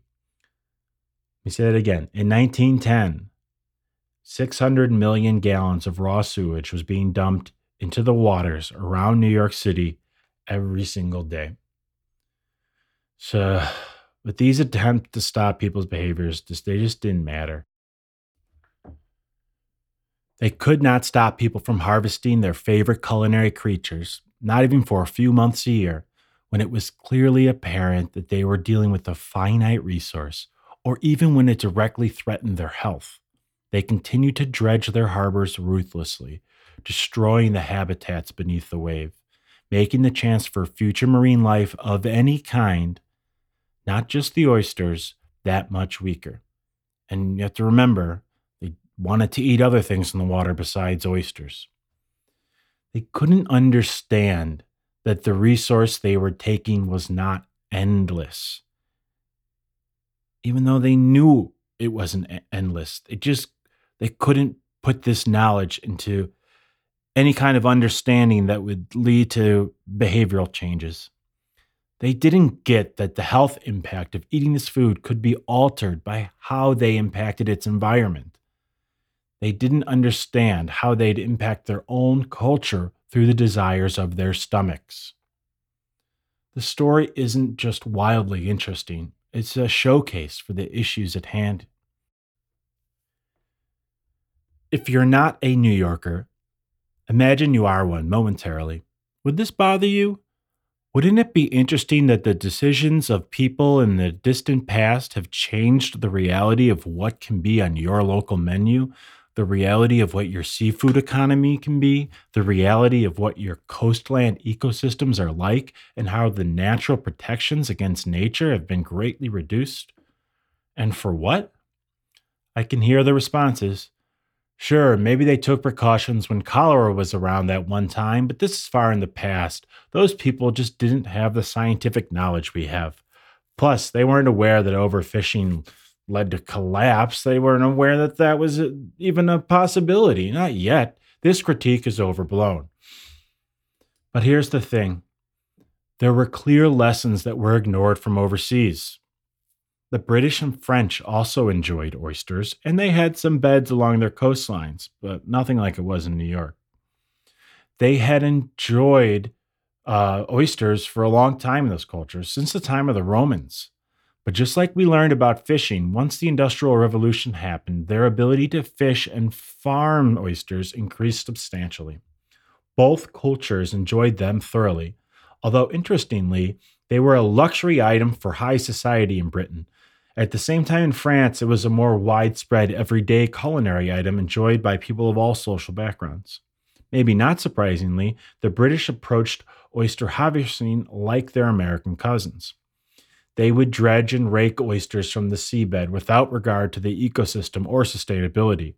They had a zeal for the wild oysters in their midst and approached this resource aggressively with an if I don't harvest it, you will, so I'm getting as much as I can mentality. For some reason, it makes sense that the French did not take the same approach as their sometimes friends, sometimes foes across the channel. You don't have to you don't have to have visited the countries to be aware that they approach and value food and the dining experience in a way that the Brits do not. Here's the important thing. The French decided to approach oysters through farming and cultivation. Oysters were grown in designated areas that were owned and controlled. They made oysters a commodity and not a resource. It led to a more sustainable oyster ecosystem. Another influence that the Industrial Revolution had on oyster harvesting was pollution, just like in New York. In Britain, in the 19th century, many coastal areas saw massive increases in pollution from industrial runoff, sewage, trash, etc. France industrialized just as Britain did, but they really liked their food. So they made policies and regulations to address water pollution so as to protect their beloved oyster beds. This was particularly effective on their Atlantic coast, where they successfully managed and conserved oyster populations despite pollution challenges. And while Britain never lost their oysters outright, they, har- they harvested and polluted them to levels that made their previous eating habits no longer possible. That side story is essential to illustrate that New Yorkers had no excuse. They knew what was happening overseas and the success of the different approaches, but they could just not rein in their own polluting or oyster harvesting. That didn't stop them from eating them, regardless of the consequences. Those consequences were severe, real world problems that affected you no matter what you ate or where you lived in New York City. We touched upon this, but Cholera and typhoid fever were terrifying, and they were clear and present dangers. In 1832, cholera killed 3,500 people. In 1854, it killed 2,500. In 1849, an outbreak killed more than 5,000. A wave of typhoid fever in the mid 1860s also killed around 5,000 people. You get the point. These diseases, which survive and thrive in the water and can be transmitted via sewage, ravaged the city. And it gets even worse because they affect children and young adults heavily. Due to these epidemics, of which cholera and typhoid fever, those were not the only uh, epidemics, they weren't the only diseases that New Yorkers or Americans anywhere were dealing with. But think about this. In 1840, almost 2% of New York's newborns failed to reach their first birthday. Between 1840 and 1870, nearly 25% of 20 year olds did not make it to the age of 30. That is scary stuff. You imagine it would shake awake a society. Sure, they didn't completely understand the science of what was happening, initially attributing outbreaks to poisonous vapors or blaming the lifestyles of the poor or immigrants. But they knew some things. In fact, germ theory was well underway in the second half of the 19th century, with Louis Pasteur doing his fermentation studies in the 1850s. But on a more practical, everyday level, the people were not devoid of reason. They knew these outbreaks usually happened in summer. You know, those months with the letter R. They knew they would get sick often after eating oysters or other seafood from their polluted waters. They knew that oysters had a cleansing, a cleansing effect on the water they inhabited. This didn't take a genius or any leaps of faith. You can visually see the water around an oyster bed is more transparent. There's less organic waste floating in the water when they are present. Could you imagine being afraid for your life or those within your city, or being in positions of power and trying to mitigate the risks for your people and just continuing to roll the dice and not only eat oysters, but remove them and their cleaning capabilities from your waters, your polluted waters? Yet the madness continued. The eating just went on. It wasn't until 1927 that they hit the proverbial wall and closed the last of their oyster beds. Not only were they basically gone, but they just became too toxic to eat. They finally realized that in 1927. They are now trying to foster oysters again, but not for consumption. The pollution is still too much, even 40 years after the passage of the Clean Water Act. That's not to say great strides haven't been taken in this area. Things are looking up for the waters of New York Harbor, very much so. But the damage was done in terms of oysters and it will take a long time and a lot of resources to get even a bit of the past abundance again and the past production and the past cleaning that they provided. But let's hope they get them back. Maybe they'll be able to get back the wide variety of other types of fish and sea life that once called the area home as well. If they get the oysters thriving again, they can still they can still help clean the harbor even if you can't eat them. And if abundant if abundant oyster beds can become common, this is so important. The city will be better protected against storms and the rising waters associated with climate change. But remember, the PCBs and heavy metals will still be in them, so you're not going to be able to eat them. Not for not until we can just clean up all the water in the North Atlantic. I'd like to have some fun now and propose a potential conversation between a New Yorker around the turn of the 20th century and an alien who just wants to understand humans. My mind went to a completely silly scenario like this because this creature is so alien to me personally. But, you know, maybe this odd step back will be illuminating for others. But uh, either way, it might go something like this. Greetings, Earthling. I have observed your kind in this large population center sitting upon one of Earth's best harbors. You all consume a fascinating organism called an oyster. I am intrigued by your culinary choices. Why do you consume the oyster's entire contents, even doing so raw? Well, partner from the stars, there's something about the purity of the oyster's taste when it's raw that just tickles our fancy. It's like a piece of the ocean right on our plates. We love it. I must admit, Earthling, I find it unusual that you consume the oyster's nervous system, their digestive system, and what is essentially their blood. Isn't this a bit, well, unusual and even unsettling for humans to do, especially when eaten raw and all in one gulp? You're eating a creature that's still alive. Yeah, it does sound a bit unusual when you put it that way. But you see, we've got a taste for adventure and flavors that might seem peculiar to outsiders. Eating an oyster raw, including all those bits, it's like savoring a unique part of nature. We do think about what it, we don't think about what it is. We like it, and that's all that matters.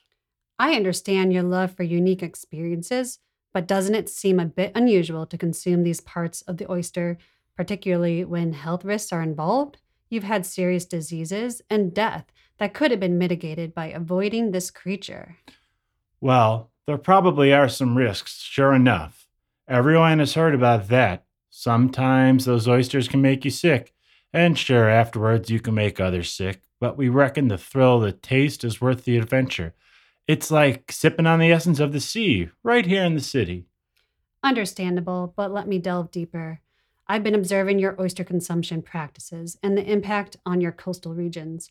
Why don't you cherish the oyster as a valuable commodity, like the French do, and take measures to ensure its sustainability? You do realize they're not endless, right? Uh, that's a mighty fine question, friend. You see, we do value our oysters in a way, but it just seems like there's so many. They they seem infinite. You are an intelligent creatures. You must know they're not literally infinite. Well, uh, yeah, nothing is infinite. These oysters, they're fascinating. They create massive reef-like beds in the water that protects you. They clean the water, giving it more life and making it safer for all. Overharvesting oysters can only harm your economy, coastline, and biodiversity. Doesn't that concern you?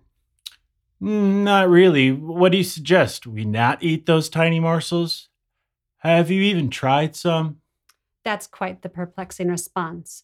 I do understand your love for oysters and the economy theory you call capitalism, but why persist in a behavior that leads, quite obviously, to a future where you won't be able to make money from them, let alone eat them?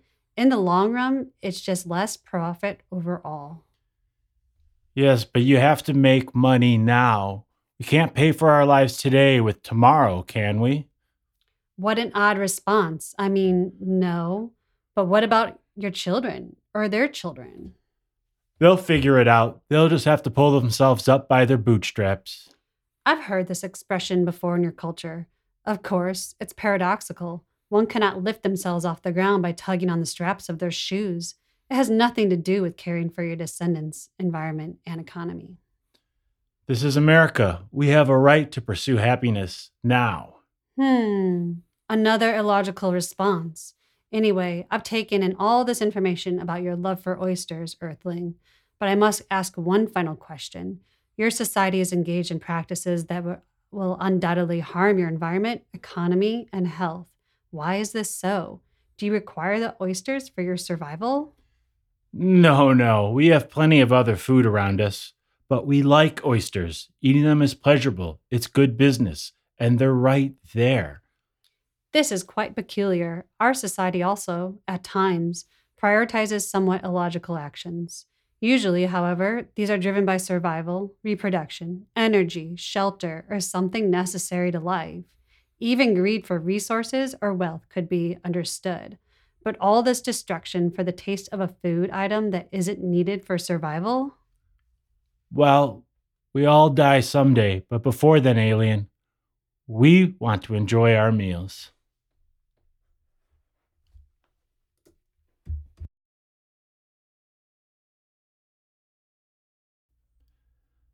I think examining the story of the oysters in New York City is a great way to conclude because it helps to show the wild interconnections between marine life and how, when we mess with the balance and just destroy parts of it, that damage will creep into human life in a manner that is hard for humans to predict or to even comprehend.